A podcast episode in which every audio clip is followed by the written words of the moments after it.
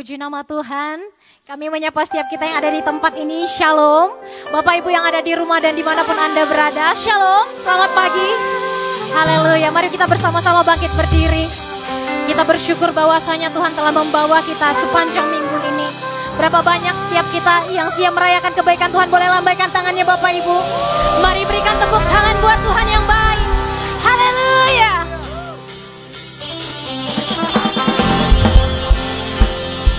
Bersama-sama di tempat ini dan di mana pun Anda berada menyaksikan streaming ini. Kita mau merayakan kebaikan Tuhan yang membawa kemenangan di sepanjang minggu ini. Mari bersama-sama katakan, Ku mau berjalan dengan kuasa di dalam iman. Ku kan berkata, kau di pihakku, siapakah lawanku? Katakan berikat pinggangkan kebenaran, berikat pinggangkan kebenaran, berbaju zirah kan keadilan. Kau besertaku, siapakah lawanku?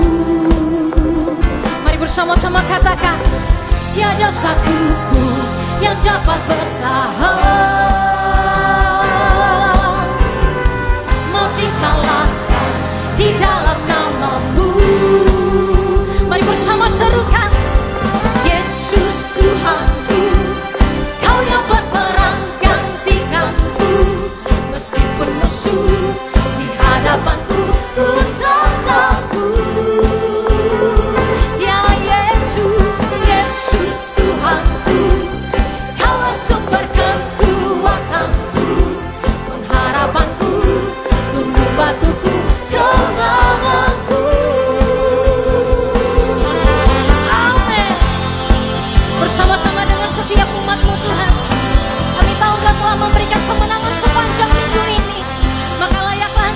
pujian kami. Bersama katakan berikan pinggangkan kebenaran. Berikan pinggangkan kebenaran. Berbaju zirahkan keadilan. Kau besertaku siapakah lawanku? Mari dengan iman Bapak Ibu. Tiada satu pun yang dapat bertahan.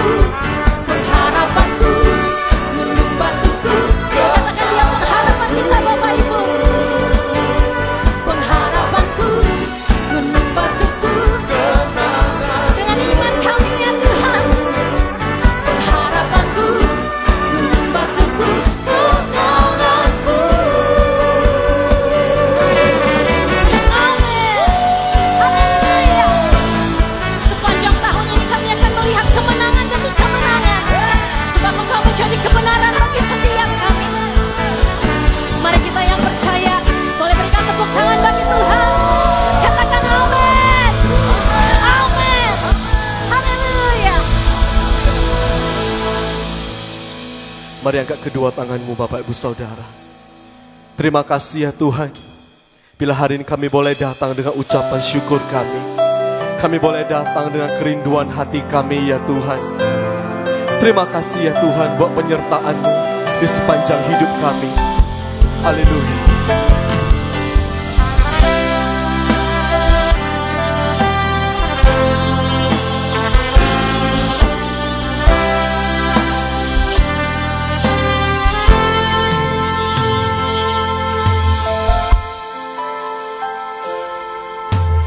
Semusim berlalu Namun kau selalu peliharaku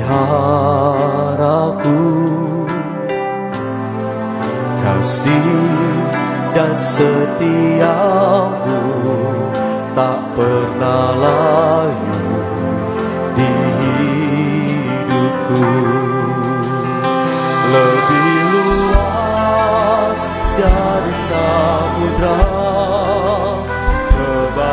Kebaikanmu Bapa takkan habis di hidupku. Lebih tinggi dari cakrawala Tak terbatas kasihmu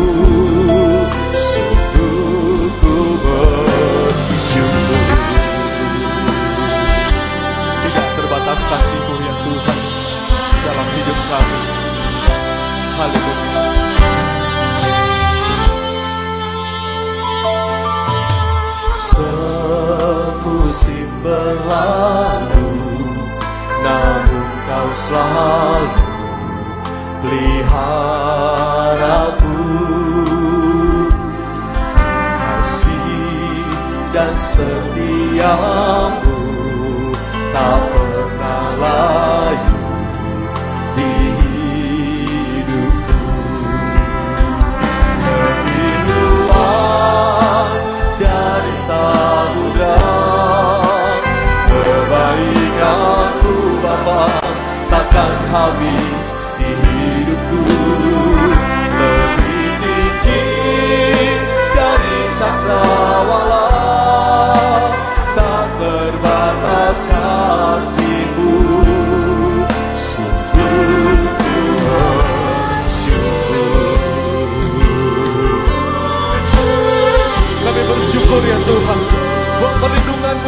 sepanjang tahun yang telah kami lewati kami percaya di tahun ini kasih setiamu tidak akan pernah berhenti dalam hidup kami.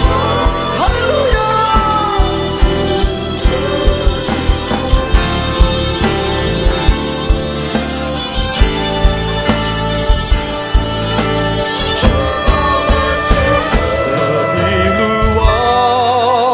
Dari samudra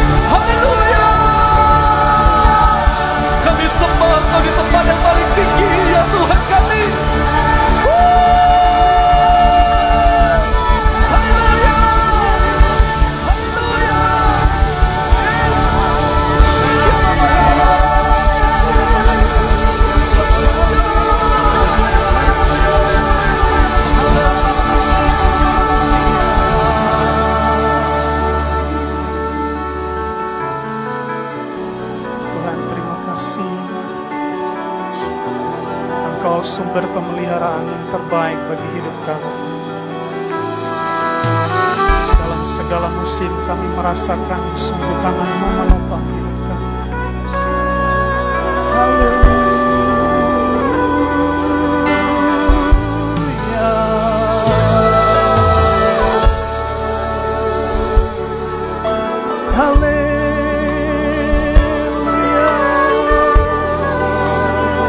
Sungguh engkau baik dan luar biasa. Tengah-tengah kesukaran engkau sanggup memelihara hidup kami ya Tuhan.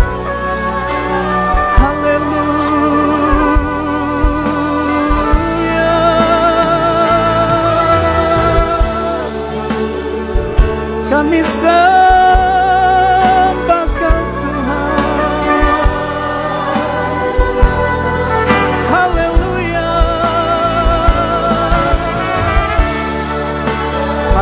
Jemaat di mana pun saudara berada hari ini.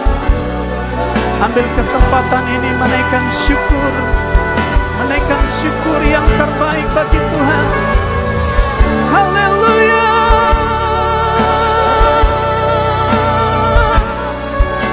Haleluya.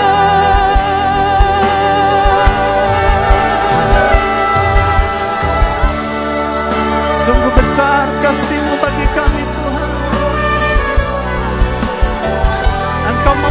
memimpin dan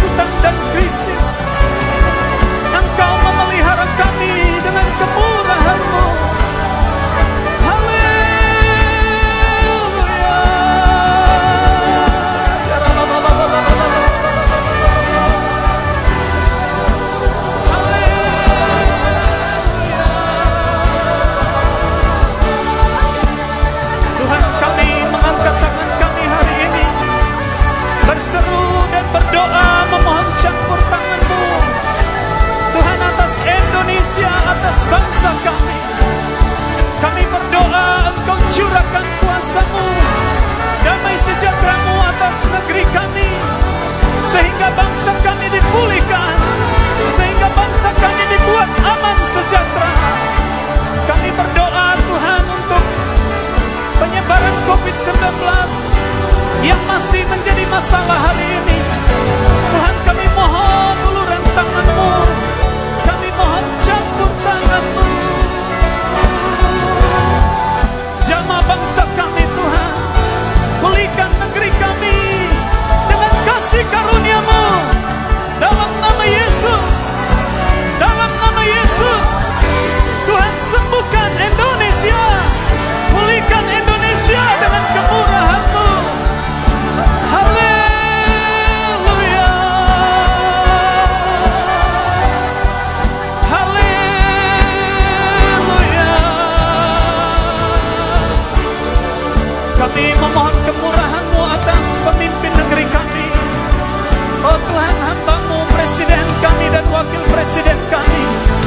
Bapak Jokowi dan Ma'ruf Amin Tuhan kami serahkan hidup mereka dalam tanganmu.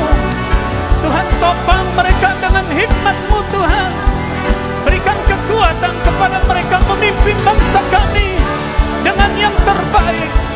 Dalam nama Yesus kami berdoa ya Tuhan untuk gugus depan yang terus berhadapan dengan pasien COVID-19 Bapa di sorga dalam nama Yesus, Engkau perlindungan atas mereka.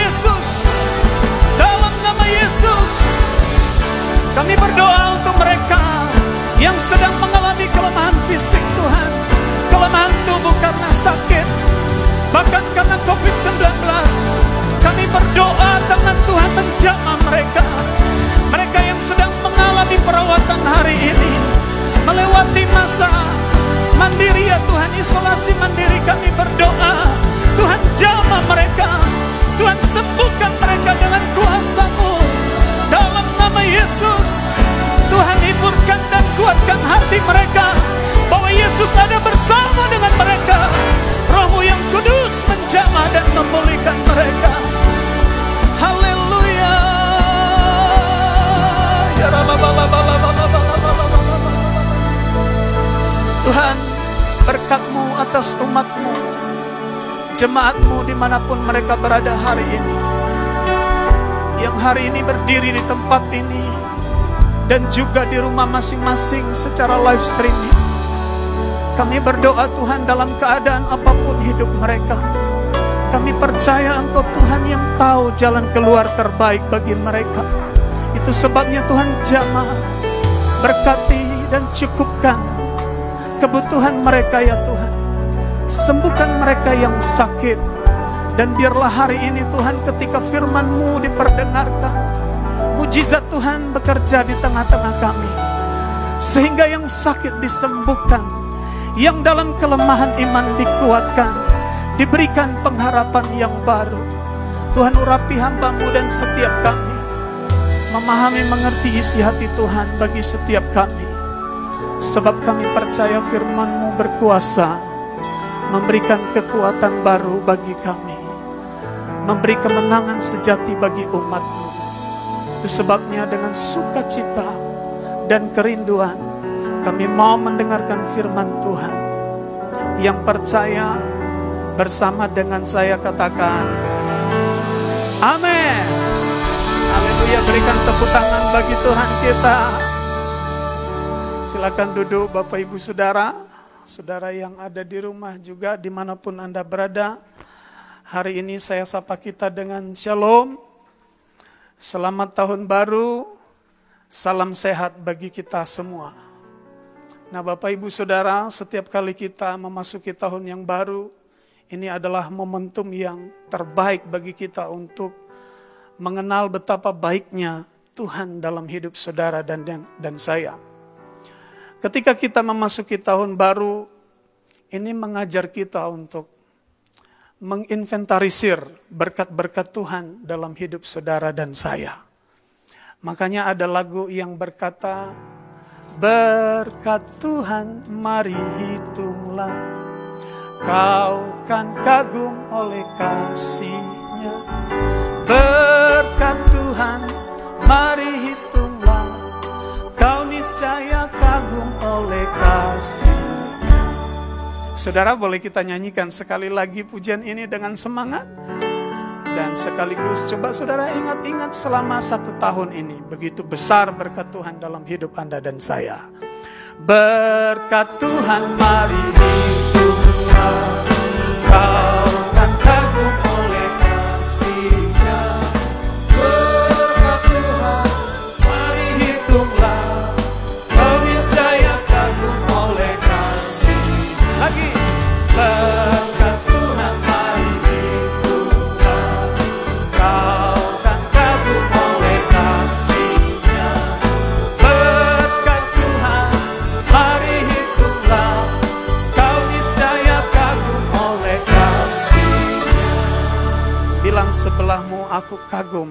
kasih Tuhan yang luar biasa. Haleluya. Bapak Ibu Saudara coba urutkan kembali perjalanan hidup kita sepanjang tahun 2020. maka saudara akan geleng-geleng kepala dan berkata, waduh bagaimana bisa ya? Karena kenapa saudara? Di tengah-tengah keadaan yang krisis, kita diserang oleh ketakutan yang hebat. Ada kewaspadaan yang serius. Tapi nyatanya hari ini saudara dan saya masih ada dan masih hidup dalam keadaan baik-baik saja. Berikan tepuk tangan bagi Tuhan kita. Jadi ini adalah dasar bagi kita untuk menaikkan ucapan syukur yang terbaik bagi Tuhan kita. Karena tidak mudah. Kalau saudara bertanya dengan seseorang, apa kesannya tahun 2020? Semua akan mengkerutkan dahi. Karena tidak mudah hidup di tahun 2020 dengan tantangan yang serius. Penyakit oleh virus corona itu menakutkan. Krisis keuangan, krisis ekonomi, Saudara dan saya orang akan berkata tidak mudah. Tapi rupa-rupanya kasih Tuhan itu lebih besar dari masalah yang kita alami. Berikan tepuk tangan bagi Tuhan kita yang hebat itu. Itu sebabnya saudara, ada orang menerjemahkan tahun 2021 itu dengan berkata, kayaknya 2021 wajahnya masih sama dengan tahun 2020. Ini tantangan serius di depan mata kita. Tapi saudara dan saya percayalah bahwa tahun berganti, tapi Tuhan tidak pernah berganti. Amin. Tahun berganti, Tuhan tidak pernah berganti. Kalau tahun 2020 Anda dan saya dipelihara oleh Tuhan secara ajaib, maka saya percaya di tahun ini pun Sekalipun orang berkata ini masih sama seperti tahun 2020, maka Tuhan yang sama yang akan memelihara hidup saudara dan saya. Alasannya Bapak Ibu Saudara, karena Allah itu adalah pemilik tahun-tahun hidup kita, katakan amin. Dan komitmen ilahi daripada Tuhan adalah Haleluya, dia selalu memakotai tahun-tahun kita dengan kebaikannya. Kalau kita baca Bapak Ibu Saudara dalam Mazmur pasal 65 ayatnya yang ke-11. Bapak Ibu coba kita baca sama-sama dengan keras suaranya supaya tetangganya dengar. 3, 2, 1. Engkau memakotai tahun dengan kebaikanmu, jejakmu mengeluarkan lemak. Jadi saudara tahu bahwa yang menciptakan hari-hari dan tahun-tahun itu adalah Allah sendiri. Itu sebabnya komitmen ilahinya adalah dia berjanji untuk memakotai tahun-tahun kita itu dengan kebaikannya. Dan Bapak Ibu Saudara tahu kebaikan Tuhan itu sungguh luar biasa, sungguh tak terkira. Mungkin saudara pernah berjumpa dengan manusia yang baik di dunia ini, sahabat yang baik di dunia ini, orang tua yang baik di dunia ini. Tapi percayalah bahwa kebaikan orang yang engkau temui di dunia ini belum ada apa-apanya dengan kebaikan Tuhan. Kebaikan Tuhan itu hampir kita tidak bisa terjemahkan dengan bahasa apa pun. Karena kebaikannya terlalu besar. Dan saudara dan saya mengerti bahwa Allah menciptakan hari-hari dan kita diingatkan ketika Allah menciptakan segala sesuatu hari demi hari di dalam Alkitab dikatakan Tuhan selalu mengakhirinya dengan kata baik, baik dan baik. Setiap hari terlewati Tuhan berkata sungguh baik, sungguh baik. Itu pertanda bahwa Tuhan yang memakotai hidup saudara dan saya hari demi hari, waktu demi waktu, bahkan tahun demi tahun. Anda dan saya menikmati kebaikan yang datang daripada Tuhan. Haleluya. Jadi saudara yang penting adalah bahwa situasi boleh berubah. Tetapi sikap iman kita menghadapinya tidak boleh berubah. Katakan amin. Segala sesuatu yang ada di sekeliling kita boleh berubah. Tetapi sikap iman kita menghadapinya tak boleh berubah. Saya sering katakan Bapak Ibu kekristenan itu punya karakter yang mulia. Karena setiap kali ditekan, dia justru akan semakin naik hidupnya. Setiap kali menghadapi krisis, menghadapi cobaan dan tantangan, justru sari-sari imannya keluar. Jadi saudara dan saya, di depan mata kita ada perubahan yang serius.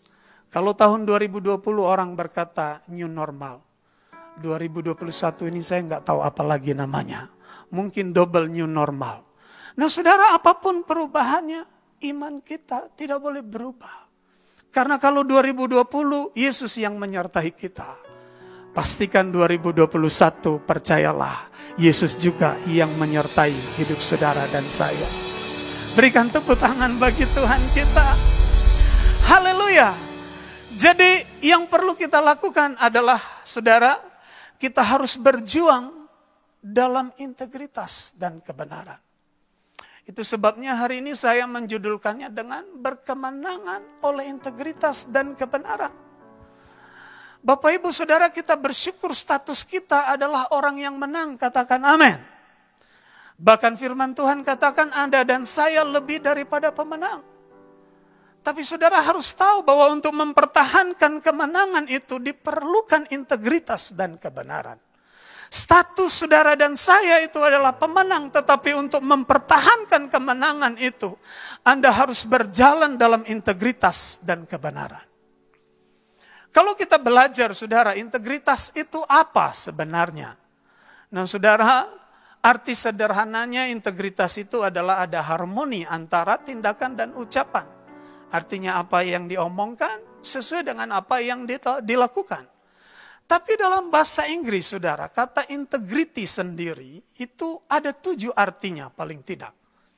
Yang pertama itu adalah ketulusan hati.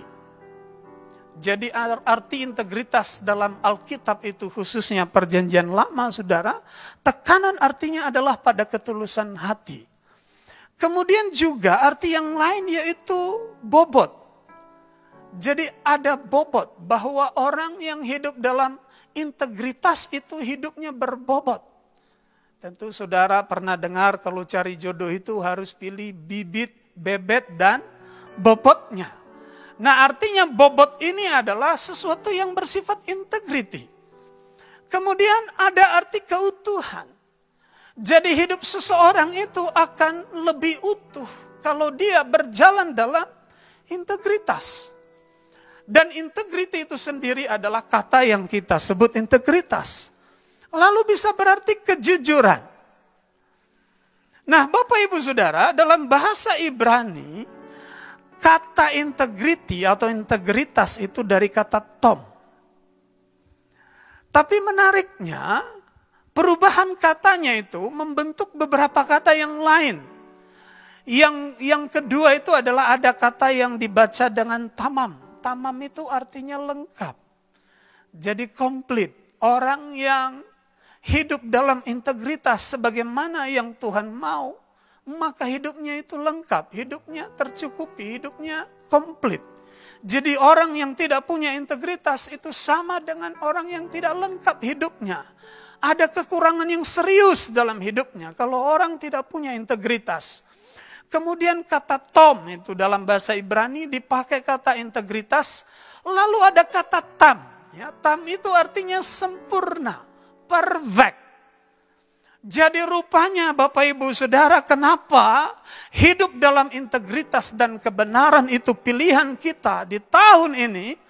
Karena saudara dan saya akan dibawa pada kesempurnaan. Seseorang yang memilih untuk hidup dalam ketulusan hati itu, dia sedang dekat dengan kesempurnaan. Sama seperti Yesus tulus hati. Saudara, kita belajar tulus hati itu dari Yesus. Dia tidak pernah memperhitungkan apa-apa dari apa yang dia lakukan. Bahkan saudara dan saya pengampunan yang dia kerjakan itu sangat tulus.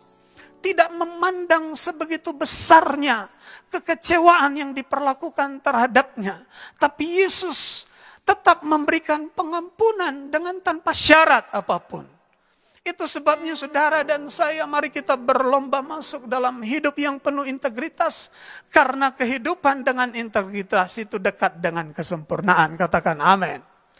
Bilang sebelahmu kalau mau sempurna harus hidup dalam integritas. Haleluya. Dan yang terakhir itu kata metom. Saudara itu kata metom itu artinya adalah yaitu utuh Bahkan saudara kalau kita belajar dari Alkitab, ini luar biasa ya, kita punya Alkitab yang hebat. Dalam Mazmur pasal 15 ayat 1 dan 2, Bapak Ibu Saudara,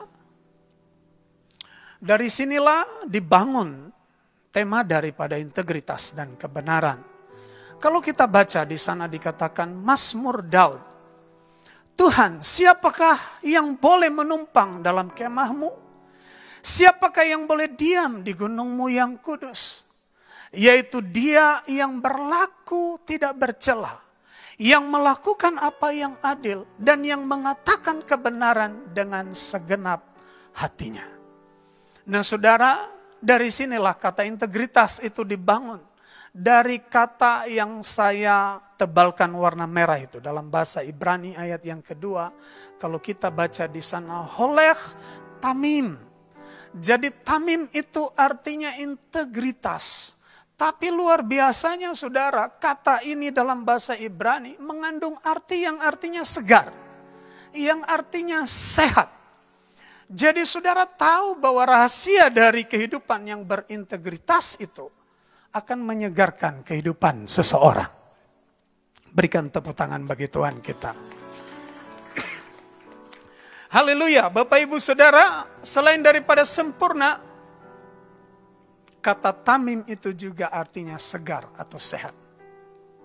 Kalau saudara mau hidupnya segar, mari kita berjalan dalam integritas. Saya percaya bahwa kehidupan yang berintegritas akan membuat seseorang menjadi lebih sehat dari sebelumnya. Jadi saudara mari kita pilih untuk hidup sehat. Hidup sehat bukan hanya sekedar vitamin tercukupi. Hidup sehat mungkin saudara terbiasa dengan yang namanya empat sehat, apa lima sempurna. Ya, itu dulu kita sering dengar. Tapi rupanya Bapak Ibu Saudara, hidup sehat itu bukan hanya soal pola tidur. Hidup sehat itu bukan soal pola makan. Tapi hidup sehat juga bicara soal integritas.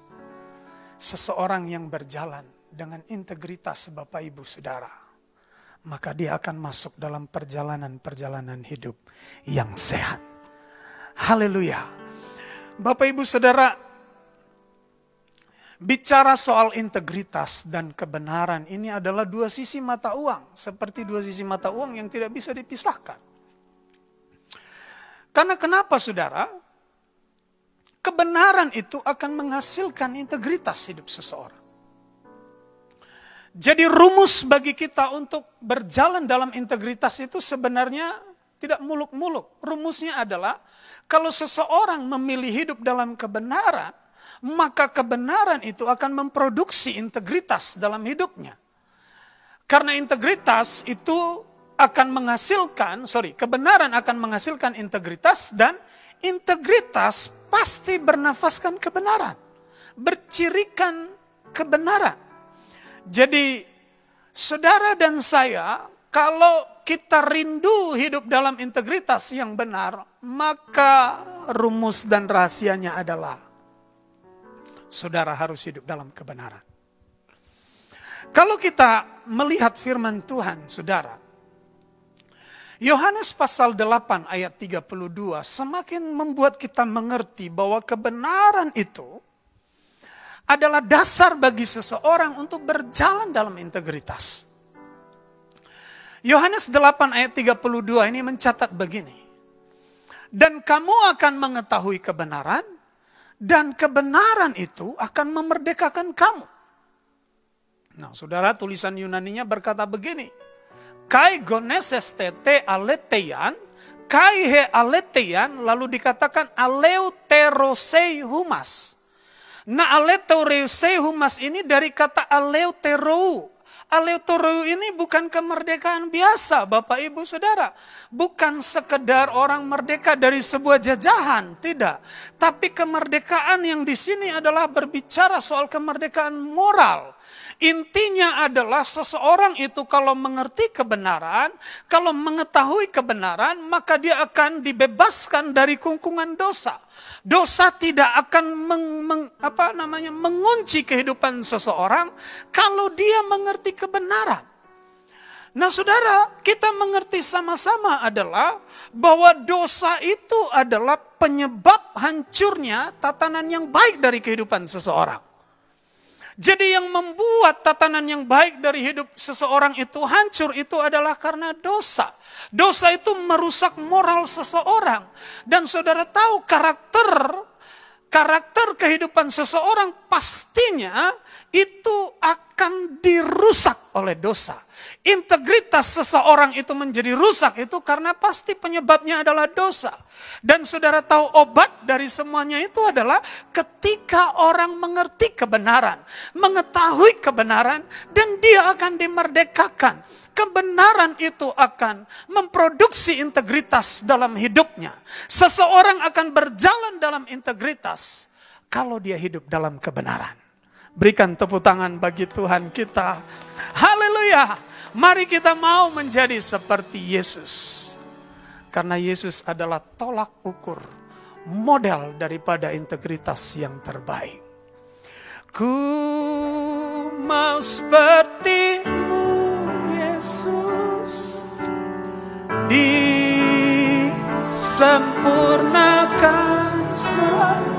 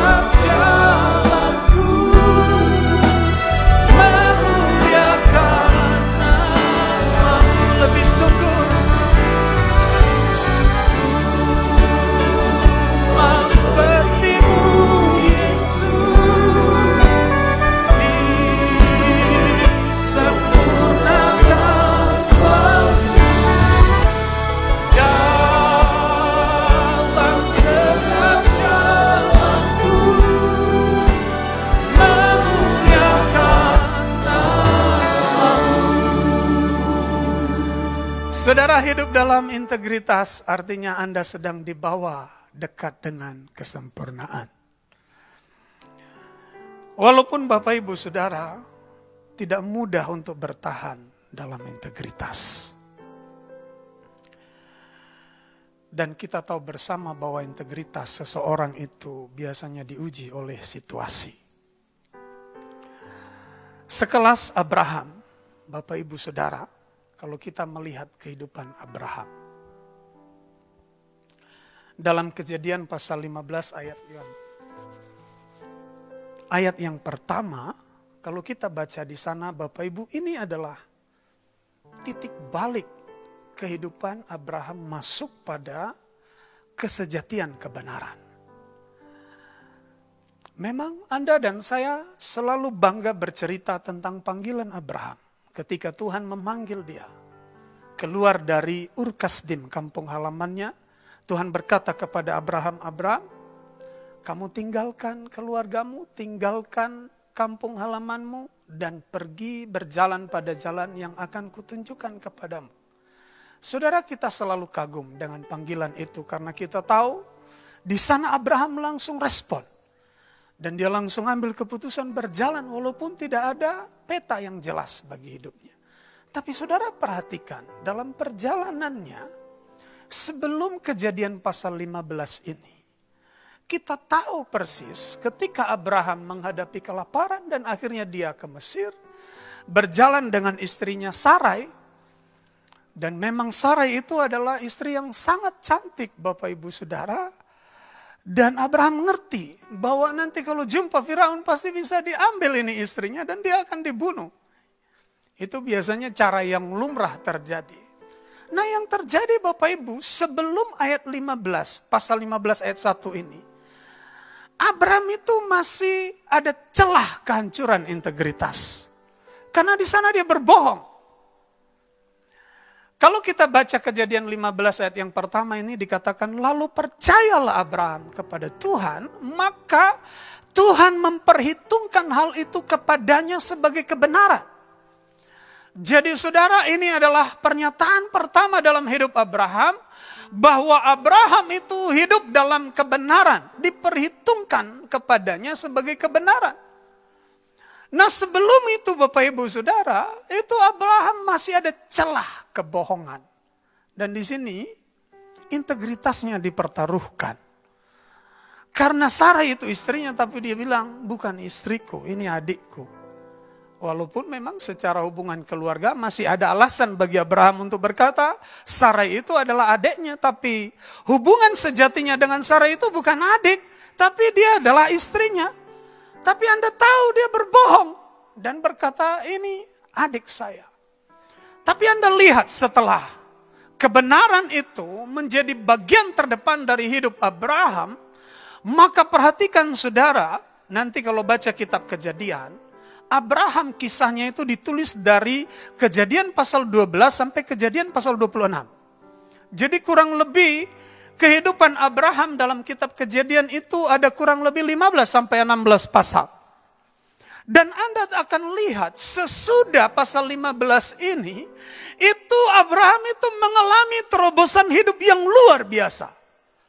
Bahkan puncaknya adalah ketika Tuhan menguji imannya dia dengan menantang Abraham untuk mengorbankan anaknya, maka kita baca di sana, Abraham itu tidak segan-segan memberikan anak yang dikasihinya, anak perjanjian, anak yang dinantikan sekian puluh tahun, kurang lebih 20 tahun, tiba-tiba disuruh oleh Tuhan untuk dikorbankan dan Alkitab mencatat Abraham berani melakukannya. Kenapa saudara? Integritas hidupnya sudah berubah. Karena kenapa? Ada kebenaran yang mendasari hidupnya. Dia berjalan dalam kebenaran yang sejati. Maka integritas Abraham itu, saudara dan saya tidak bisa ragukan lagi. Jadi saudara yang terkasih di dalam Tuhan. Pertanyaannya adalah, integritas seperti apa yang harus terbangun dalam hidup kita. Nah, kurang lebih ada tiga dimensi Bapak Ibu Saudara, saya akan sampaikan secara singkat. Yang pertama itu di tahun 2021, mari kita punya iman yang berintegritas. Maksudnya Bapak Ibu Saudara kita belajar dari Daniel. Daniel itu dia imannya itu betul-betul berintegritas dia percaya dengan Tuhan dan percayanya itu bisa dibuktikan dengan hidupnya. Kita tahu kisah hidup Daniel dan kawan-kawan ketika mereka harus ditantang, nyawanya diancam. Mereka akan dibuang ke lautan api yang menyala-nyala. Dan saudara tahu pernyataan mereka itu luar biasa. Mereka tidak mengizinkan dirinya sedikit pun celah sedikit pun untuk sujud menyembah kepada Dagon itu. Mereka tidak menyembah kepada berhala itu mereka berkata, kami percaya dengan Tuhan Yahweh. Kami percaya dengan Allah Israel. Jadi apa pun yang terjadi kami, iman kami tidak akan berubah. Dan mereka tidak takut untuk dibuang di lautan api yang menyala-nyala itu. Saudara dan saya, percayanya kita itu harus berintegritas. Apa yang kita imani, biarlah itu yang kita hidupi. Ini adalah pelajaran hidup tersulit karena kenapa? Ada sekian banyak orang begitu berapi-api ketika berdoa pada saat tutup mata. Tapi banyak orang ketika buka mata, power keyakinannya itu jadi lemah. Power keyakinannya itu melemah. Ketika tutup mata saudara berdoa dalam nama Yesus, dalam nama Yesus begitu kuat ketika buka mata melihat kenyataan. Tidak sedikit orang yang menjadi gusar, tidak sedikit orang yang menjadi berubah keyakinannya. Dan saya berdoa Anda dan saya tidak terhitung sebagai orang-orang yang demikian. Ketika engkau berdoa dengan iman yang menyala-nyala, percaya dengan iman yang kokoh, maka ketika engkau buka mata melihat kenyataan, apa pun yang terjadi iman saudara dan saya juga harus tetap kokoh. Berikan tepuk tangan bagi Tuhan kita. Haleluya. Sekian banyak orang bicara soal hadirat Tuhan dalam hidupnya. Kehadiran Tuhan dalam hidupnya tetapi ketika berjumpa dengan masalah hidup tidak sedikit yang knock out. Tidak sedikit yang KO dan menyerah. Saudara dan saya mari kita berjalan dengan iman yang berintegritas. Karena kenapa? Integritas itu adalah cerminan dari apa yang diimani oleh seseorang. Kalau kita beriman kepada Yesus, maka saudara dan saya, kehidupan kita harusnya seperti Yesus. Di sinilah letak iman yang berintegritas. Yang kedua, ibadah yang berintegritas. Apa maksudnya ini, saudara? Ibadah yang berintegritas itu sama seperti Musa ketika ia menantang orang Israel. Siapa yang mau ikut aku menyembah Tuhan dan siapa yang tidak mau ikut aku silakan. Artinya apa saudara? Ibadah yang menerobos segala keadaan. Saudara jangan beribadah hanya karena keadaan buruk atau karena keadaan baik. Karena saudara ada yang beribadah, datang beribadah itu karena lagi diberkati. Tapi ada juga yang ibadah itu karena lagi dalam persoalan. Nah saudara kita tahu bahwa ibadah kita akan mengubah hidup kita. Kita percaya bahwa upah dari ibadah itu salah satunya orang akan diberkati. Orang akan dipulihkan. Tapi saudara ini bukan jadi dasar ibadah kita yang sesungguhnya. Ibadah yang berintegritas adalah ibadah yang karena kebenaran. Jadi komitmen kita beribadah itu adalah komitmen karena kebenaran, komitmen karena kerinduan, komitmen karena kesadaran kita bahwa Tuhan itu maha segalanya. Tuhan itu maha hadir dan dia layak dipuji dan disembah. Itu sebabnya saudara dan saya di mana pun Anda berada, Sekalipun tahun ini saudara banyak beribadah secara live streaming. Tapi percayalah live streaming itu tidak mengubah esensi daripada ibadahmu. Asal engkau beribadah dalam kebenaran, maka berkat yang sama di ruangan ini juga akan terjadi dalam hidup saudara dan saya di mana pun Anda berada hari ini. Haleluya. Jadi mari engkau yang mungkin sedang tergeletak, terbaring, sakit. Saudara ibadah itu bukan soal posisi, tetapi bangkitkan rasa rindumu. Menyembah dan memuji Tuhan sekalipun engkau sedang tergeletak. Engkau sedang ada dalam kelemahan tubuh. Lihatlah Tuhan dalam segala keadaan. Percayalah ketika engkau memuji dan menyembah dia. Maka hadiratnya nyata dalam hidupmu. Dan saya berdoa sesuatu terjadi dalam hidupmu. Kesembuhan terjadi. Yang terakhir saudara, itikat hidup yang berintegritas. Bapak Ibu Saudara yang terkasih dalam Tuhan kalau kita baca kembali dalam Mazmur pasal 15 ayat yang pertama dan ayat yang kedua, ini yang terakhir. Dalam Mazmur pasal 15 ayat yang pertama dan yang kedua. Di sana dikatakan bahwa siapakah yang boleh menumpang dalam kemah Tuhan Siapakah yang boleh diam di gunung Tuhan yang kudus? Yaitu dia yang berlaku tidak bercela. Nah bagian ini saudara saya terjemahkan dengan yang namanya itikat hidup yang berintegritas. Perilaku hidupnya itu berintegritas. Sebagaimana yang umumnya kita dengar. Apa yang dikatakan itu yang dilakukan. Alkitab mencatat arti daripada integritas itu adalah ketulusan hati. Saudara dan saya, mari kita memupuk hidup kita dengan ketulusan hati. Katakan, amin. Saudara dan saya, mari kita belajar untuk hidup tidak bercela. Menarik sekali Bapak Ibu Saudara. Integritas itu dihubungkan dengan ibadah seseorang. Jadi rupanya integritas bukan hanya gaya hidup kita di luar sana tetapi integritas itu juga terkait dengan ibadah kita.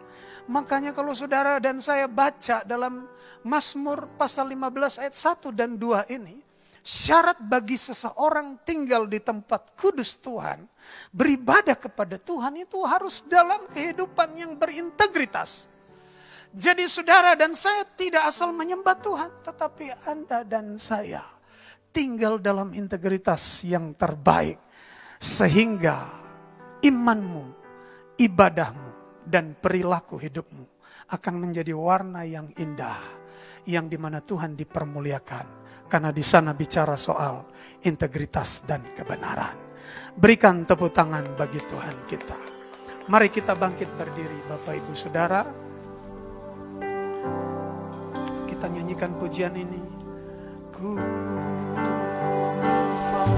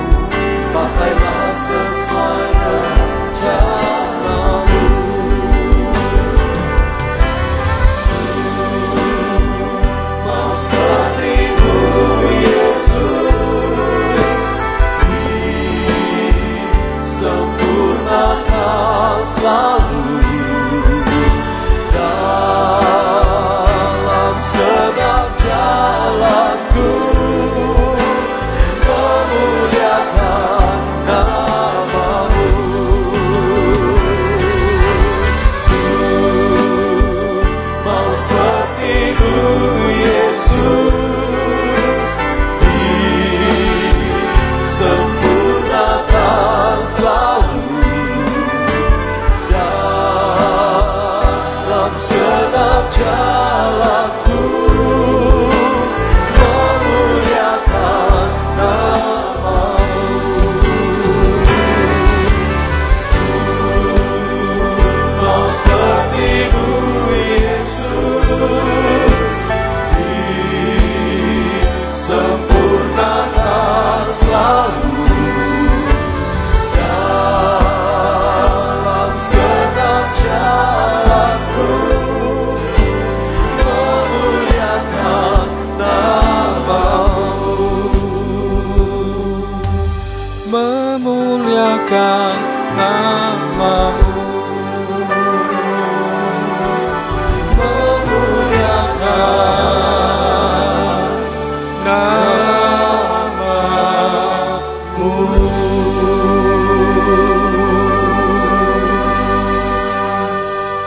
Bapak Ibu Saudara sekalian, jemaat yang beribadah di gereja, yang sedang berada di rumah, mari kita mempersiapkan roti dan anggur kita masing-masing. Buka hati saudara saat perjamuan kudus, saat-saat yang sakral, mengingatkan kita kepada kasih dan penderitaan Kristus di atas kayu salib. Kita ditebus untuk menjadi orang benar yang mampu berjalan dalam integritas. Mari kita persiapkan roti kita dan kita angkat tinggi-tinggi. Sebab apa yang kuteruskan kepadamu, aku terima dari Tuhan. Yaitu bahwa Tuhan Yesus pada malam waktu ia diserahkan. Dia mengambil roti dan sesudah itu ia mengucap syukur. Atasnya, ia memecah-mecahkannya dan berkata, Inilah tubuhku yang diserahkan bagi kamu. Perbuatlah ini menjadi peringatan akan aku. Bukankah roti yang atasnya kita ucapkan syukur merupakan persekutuan kita dengan tubuh Kristus? Makanlah.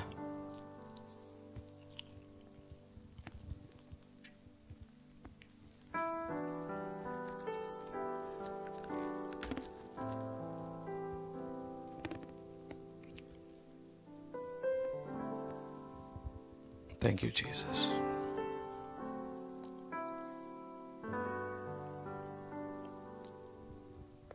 Demikian juga ia mengambil cawan sesudah makan roti itu dan dia berkata, Cawan ini adalah perjanjian baru yang dimeteraikan oleh darahku. Perbuatlah ini setiap kali kamu meminumnya menjadi peringatan akan aku. bukan kacauan yang atasnya kita ucapkan syukur pada hari ini, merupakan persekutuan kita dengan darah Kristus. Minumlah.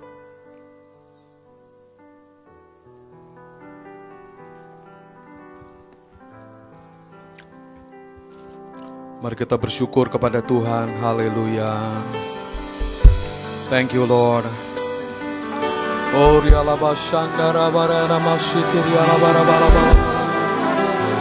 Terima kasih Tuhan, Engkau dahsyat dan ajaib. Kami percaya ketika kami bersekutu dengan Engkau dalam perjamuan yang kudus. Darahmu, bilur-bilurmu menyembuhkan segala sakit penyakit kami. Berdoa bagi saudara-saudara kami yang sedang lemah dan sakit. Kami berdoa bagi hambamu, Pendeta Yansen Lase. Kami berdoa bagi Bapak Pendeta Leo Pangaribuan. Kami berdoa Tuhan jamah hamba-hambamu dengan kuasamu, dengan kemujizat dan keajaiban pada pagi ini dalam nama Yesus. Thank you Lord, haleluya.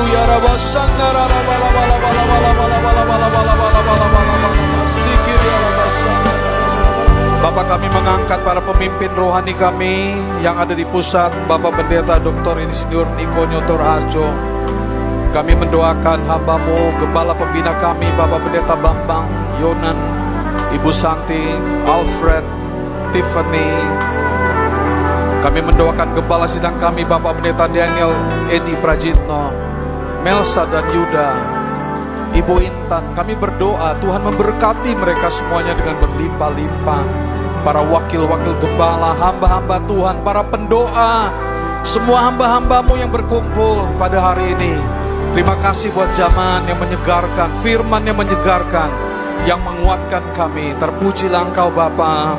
Thank you Lord. Terima kasih Bapak. Terima kasih. Ya Tuhanku, aku hendak bernyanyi bagimu selama aku. Ya Allahku,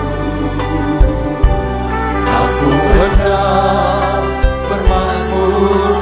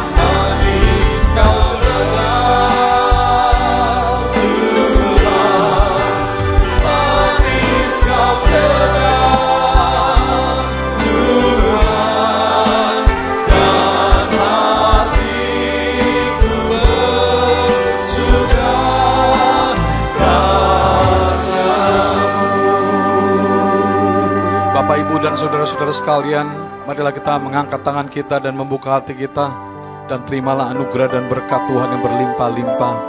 Anugerah, sejahtera, damai dan berkat yang berlimpah-limpah dari Allah Bapa. Kasih sayang dari putranya yang tunggal Tuhan dan Juru Selamat kita Yesus Kristus. Di dalam persekutuan Roh Kudus yang manis menyertai kita sekalian mulai hari ini sampai Maranatha. Mari kita semua yang percaya dan diberkati bersama-sama kita berkata, Amin. Haleluya. Shalom bagi kita semuanya. Tuhan memberkati, tetap sehat semua. Pengumuman gereja dapat kita lihat dan kita saksikan di media sosial Keluarga Besar GBD Melasa. Sampai jumpa Sabtu depan Bapak Saudara, Tuhan Yesus memberkati. Haleluya.